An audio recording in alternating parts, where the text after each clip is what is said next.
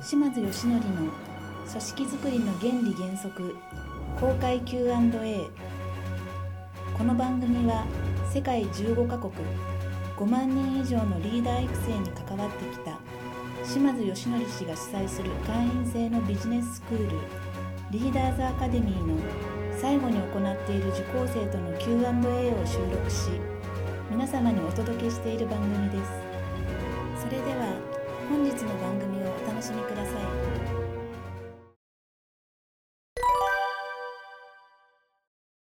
すいません。今の話を聞いてあのどうしても聞きたくなったんですけどその島津さんのところではそのタスク管理と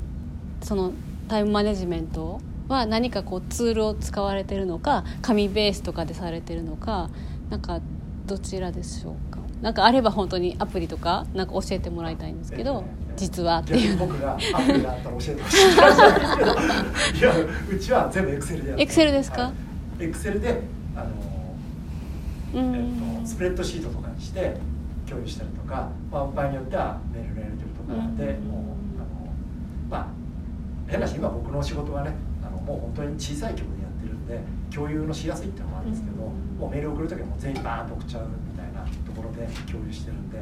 えー残念ながらその期待に応えられる返事はもうアプリがあれば紹介してほしいって感じなんですけどね。ただやっぱりどうしてもねそういう既存のアプリだとか既存のソフトを使うと、うん。そっちに運用を合わせていかなきゃいけないっていうことって、多かれ少なかれ発生するじゃないですか。僕はそれの方が結構ストレスだったりするんでだったら自分のやりたいような表を作って、うん。やりたいようにみんなで共有した方があのストレスなくみんなで共有できるからっていうことでうちはエクセルでやってます。あそうなんですね。わかりました。でも Google 先生のおかげで、あのね、スプレッドシートで常に共有できるっていうあ環境もあるんでありがたいですよね。はい。ありがとうございます。えっとちょっと時間へのこだわりが半端ないんですけどえっとその時間の管理っていうのがやっぱり全て最重要事項だと思うんですね。でそもそもまあ育ってきた環境であったりその人のの生き方で時間に対してすごくセンシティブで、えーピリピリしてる人は遅刻も絶対しないしこう時間に対するあの感覚がすごく鋭敏な人は割とすごく言われた通り乗っていけると思うんですけど割とその辺がざっくりしててこれが終わるまでやるとかなんかそういうことで、まあ、何度言っても例えば残業申告しても何時までには終わりますっていう時間に必ず皆さん大体終わるとして1人だけは必ずプラス2時間っていや言ってきた時間2時間読みますけどその感覚をどうやってこう伝えてそういうことじゃなくてって持っていけるようにしたらいいのかがちょっとわからないです。なるほど、えー、と今の事例だけでお話をするんであればですね、えー本人が今日は6時に帰りますねって当日の朝か前日の夜に申告してきてにもかかわらず当日やっぱりちょっと終わらないんで終わるまでにあと2時間ぐらいして帰りますっていうふうになったら僕はそれはあその仕事はやらなくていいから帰ってって僕は返します。あのもしそれがすごく困ることなんであれば例えばしょうがないから自分でやるとか、まあ、もしくは、まあ、どうしてもその人の力が軽いんだったら必要であれば、まあ、仕方なく認めてやるなんていう場合もゼロとは言いませんけど基本的には僕はいつも彼彼女らに言ってるのはあのとにかく約束した時間になったらあの仕事を途中でやめてもいいから帰ることを優先させてっていうふうに言うんですね。で最初はそれによってストレスがたまることもありますもちろんでも続けているとちゃんとその時間に帰るためにでも終わらせなきゃいけないっていうふうに本人が工夫し始める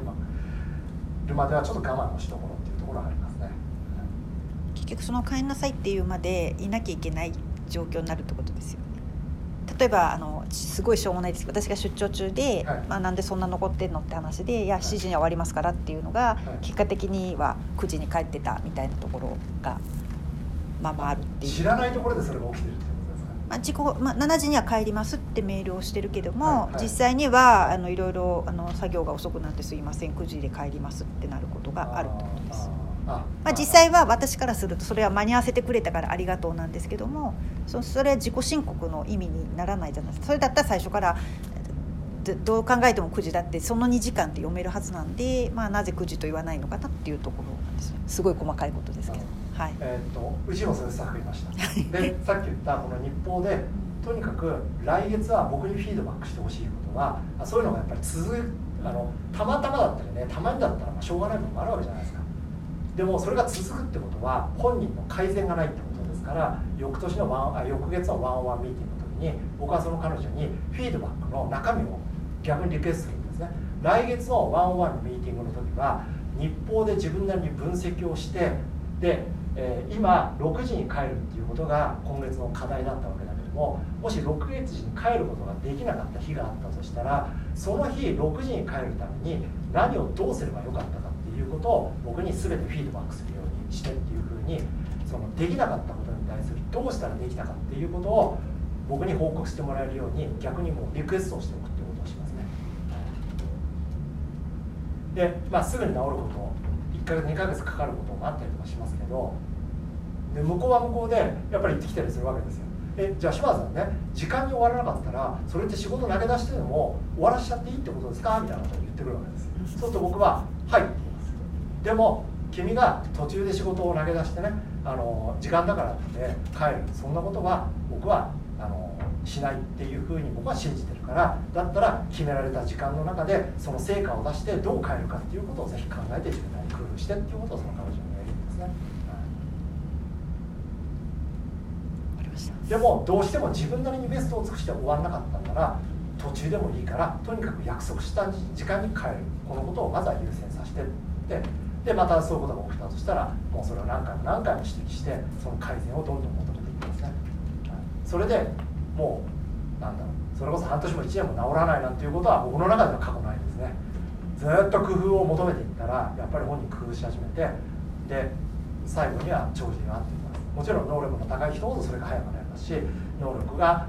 まあ能力もそう言ったら変かもしれないですけどうまくコミュニケーションが取れない人であれば遅くなったりするパターンもありますけどね、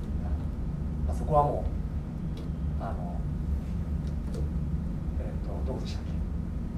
えー、どっかで話しましたけどね、まあ、仕事の任せ方か、まあ、ここは我慢力との戦いですねリーダーとしてのね。はい。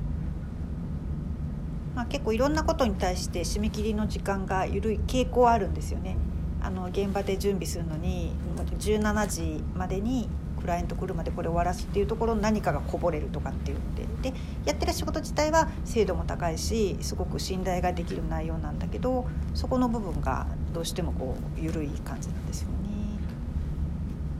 そとにかくそこは自分がどうかなと思ってることに対する改善を求め続けるっていうことは絶対やった方がいいですね。はい、それがもちろんなぜなのかなぜその改善を求めるのかっていう目的も含めてしっかり説明をしながら改善を求めていくっていうことはしっかりやった方がいいですよね。はい、ありましたありがとうございます。